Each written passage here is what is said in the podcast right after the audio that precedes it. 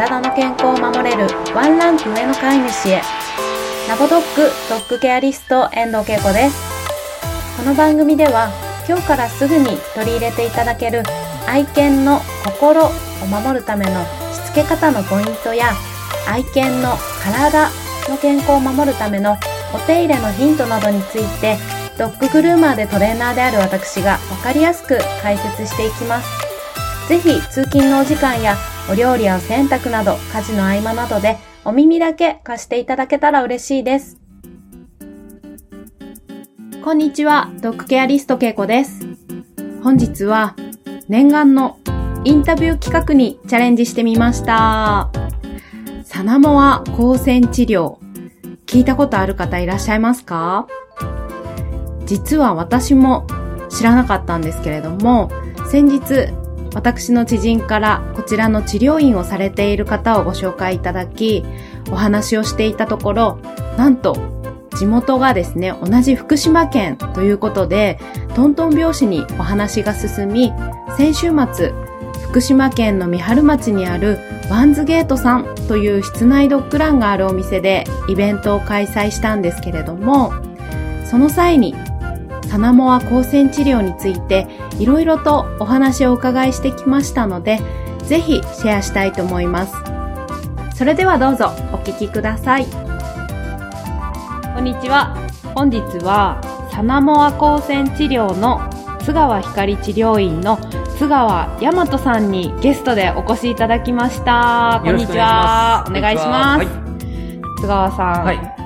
ナモア光線治療私初めてお伺いしたんですけどそうですよねちょっと多分リスナーの皆さんも聞いたことない方多いと思うので、はい、どんなものなのかまずご説明いただけますか？わかりました。はい。と、まあ皆さん聞いたことない初めての、まあ、治療法だと思うんですけど、はい。一番わかりやすく説明すると、まあ日光浴とか太陽って動物にとって大事ですよねと。はい。皆さんわかりますよね。はい。はい。で、それが、例えば、あの病気でずっと室内にいるとか、まあ、室内でしか買えないとか、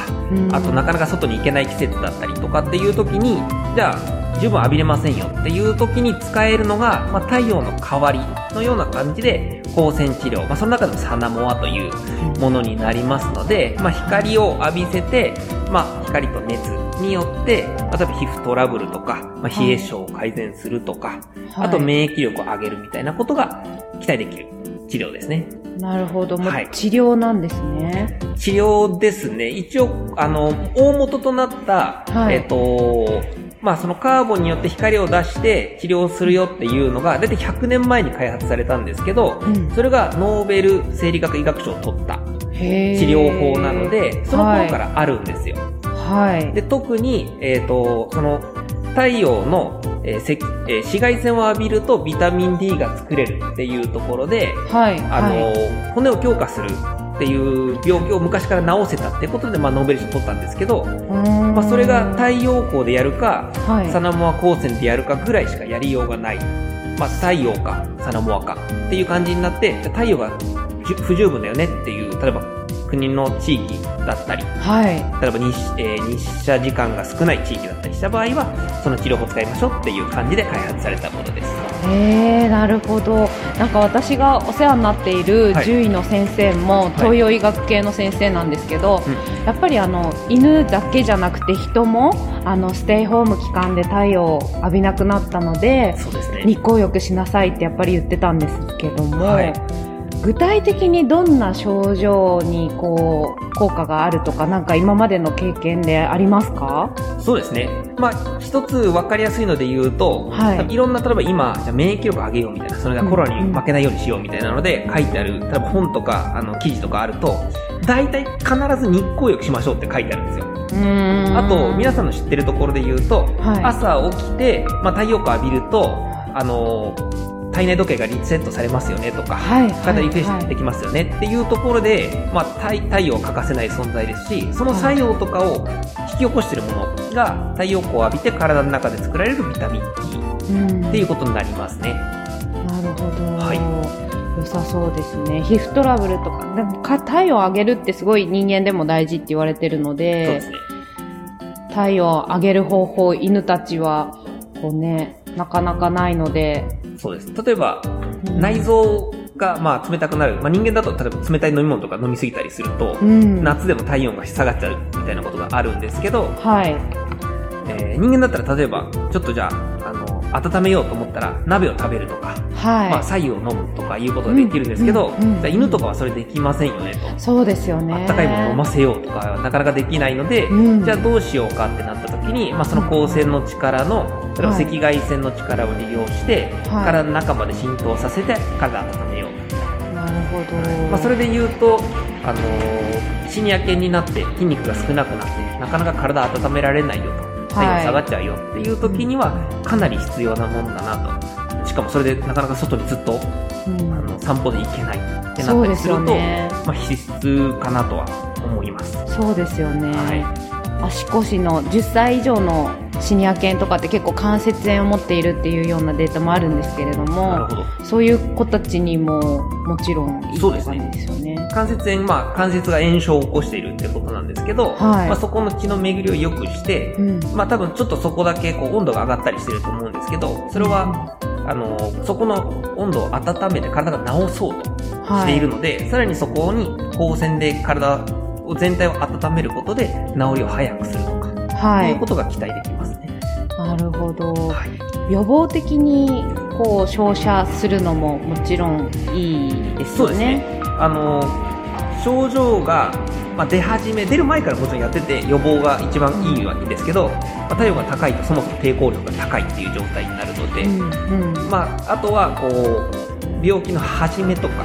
えーと、急性的になったすぐ後の方が効果は出やすいです。慢性的になってから始めても効果がまあすぐ期待できるかっていうとなかなかできない。自然療法なので、まあ、一番じゃこの治療法の、まあ、デメリットをあえて言うのであれば、はい、じっくりやる必要があるので時間はかかるけど、まあ、それでじっくり根本から治しましょうっていう感じです。そうですよね。そしたらやっぱり予防的にやるのが一番ベストだけど、なかなか症状が出ないと、それをレンタルしてとか買ってっていうのも難しいので、そうすると初期のなんかいつもと違うなとか、うん、そういう症状にいち早く気づいてあげて、やるっていうのが大事ですかね。大事ですね。そうですよね。はい。これって、サナモア光線治療、私は本当聞いたことなかったんですけど、始まったきっかけとかってどんなえっ、ー、と、僕ももう全然もちろん知らなくて、はい、で、あのー、きっかけは妻と出会ったことなんですけども、はい、妻は、えっ、ー、と、例えば中学校とか高校生の時から、はい、例えば風邪ひいたとか、まあ、捻挫したとかで、その治療院に通っていて、はい、で、その後結婚してから、えっ、と、妻が多発性硬化症という難病が発覚しまして、で、さらにそれでも欠かせない存在に、例えばもう週1回とか、週何回か受けたいと。だけど、まあ皆さんが知らないっていうようになかなかないんですよ。この治療院が。でその時にじゃあ自分たちで始めたらいつでもかけることができるし、僕もそれで知った時にこんなにいいものがあるのに誰も知らないんだと思って広めれるようにしようと思って治療院を始めました。そうなんですね。奥様がもともとはきっかけなんですね。そうですね。すごい。でもそこで効果をもう目の当たりにして、はい、今治療院をされているってことですもんね。そうですね。ワンちゃんでも、そっか、効果は一緒なんですよね。そうですね、かけ方は特に人間と変わらないんですけど、人間だと体でかいんで4台を使ったりするんですけど、なかなか4台家で持つの難しいんですけど、うん、あの、犬の場合は1台で全身照射できるので、はい、1台持ってて、家で毎日ちょっとずつかけるっていうのが、まあ、かなり大きな効果にはなると思います。そうですね。これって、もしこれを体験したいっていう場合は、はい、どこで体験できますか？と、あのー、私の治療院に来ていただければ、はい、説明もして、体験もしていただくことできますし、はい、まあ、出張体験会、いろんなところで今やろうと思っているので、はい、例えば呼んでいただくとか、はい、有していただければ、まあ、どんないろいろ体験できるところは増やそうと。そうですよね。今は仙台でご活動されてらっしゃるんですもんね。そうですね。じゃ今後はいろんな近隣の県とかでも体験会をそういった情報って何かどこかで取得できますか？えっと多分一番あの盛り上がってるのはインスタグラムだと思うので。インスタですよね、はい、インスタ見ていただければ、まあ、あともうツイッターとかフェイスブックとか、まあ、やれる限り広めれる手段があれば何でもやってるんで、はい。まあ、一番あの自分がやっているものであの、はい、探していただければ、まあ、LINE とかもあるんで公式それで連絡いただければ可能な限り体験して良させていただくように努力していますそうですねそしたら番組の詳細ページにもあのー津川さんのインスタグラムとか LINE のあの URL を貼り付けておきますので、もしご興味ある方いらっしゃいましたら、そこをフォローしていただいて、メッセージとか質問とかあればコメントしていただけたらなと思います。はい、お願いします。はい。なんか今後の野望とか、ペット業界で何かありますか？そうですね。あのー、一番最初に、この、僕がこれを例えば、あのー、ペット、犬とか猫とかにかけていいんだなって思ったのが、もともと人を治療するものだと僕は結構考え込んでしまってたんですけど、はいはい、えっ、ー、と、それがこう知り合いに、あの愛犬で、あの癌で悩んでる人がいるっていうところに紹介してもらって、いや、犬にもいいですよっていうふうに伝えたら、その方がやってみたいと、レンタルしてもいいですかっていうことでやって、すごく喜んでもらったので、あ、これは人だけじゃなくて、ペット、犬とか猫にもすごくいいんだな、そっちにでも全く広まっていないし、多分今までも、その、光線治療自体もそっちに広めようとしたことが多分なかったので、あなるほど。そこにもどんどん広まっていってほしいなと。あとはもちろん、あの、人にもすごくいいものなので、治療が、これがいいものだと。多分聞いた限りだと、光線治療ってワードも強いですし、なんか、この光ってな、ちょっと怪しいなってなると思うんですけど、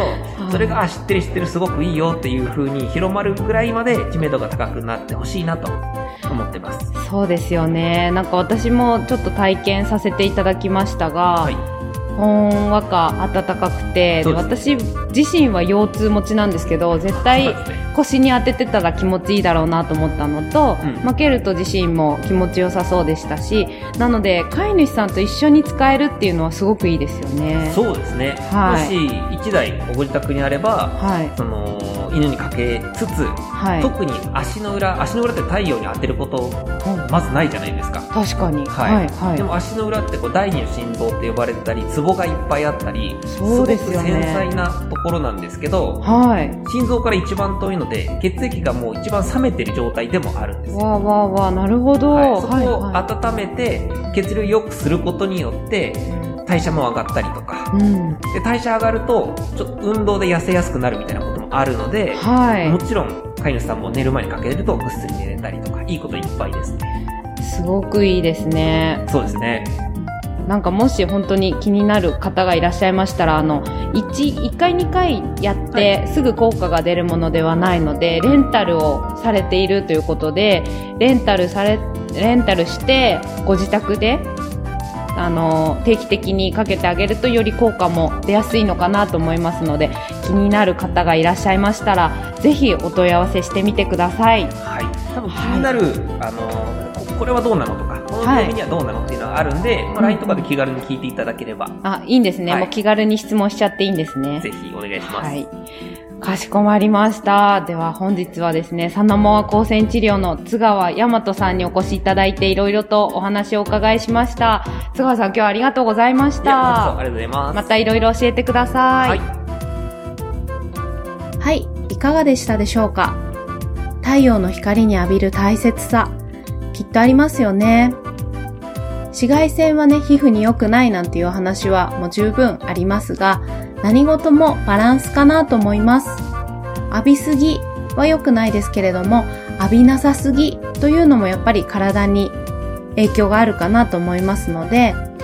犬たち気づくと窓際で日光浴していたり、日中暖かいとね、ベランダの日の差すところで気持ちよさそうに寝ているんだなんていう話もよくお伺いしますが、自分で体に良いもの、取り入れたいものというのをもしかしたら分かっているのかもしれません。実は私、日光浴の大切さについては少し前にコロナウイルスの関連記事で読んでいたんですけれども、ちょっと余談になりますが、コロナの重症化と緯度の関係っていうのが分かってきているそうで、ビタミン D の欠乏症が見られる地域では重症化が顕著だというですね、あの、記事を発表している英国のお医者さんがいました。でステイホームで日光を浴びなくなるとビタミン D が生成されにくくなるので意識的に日光に当たりましょうという記事だったんですけれども真夏はどうしても日が昇る前とか日が落ちてからじゃないとお散歩に行けないなっていうことがありますが今の時期はねとっても気持ちよくお散歩ができますので私も積極的にお天気がいい日はお散歩に出かけたりちょっと公園で日光浴をさせたりするようにしているんですけれどもぜひ皆さんも日光浴取り入れていただけたらと思いますまたサナモア光線治療という選択肢があるということも一つ覚えていただけたら嬉しいなと思います。それでは本日も最後までお聴きくださりありがとうございました。また次回お耳にかかれたら嬉しいです。ラボドッグドッグケアリスト遠藤恵子でした。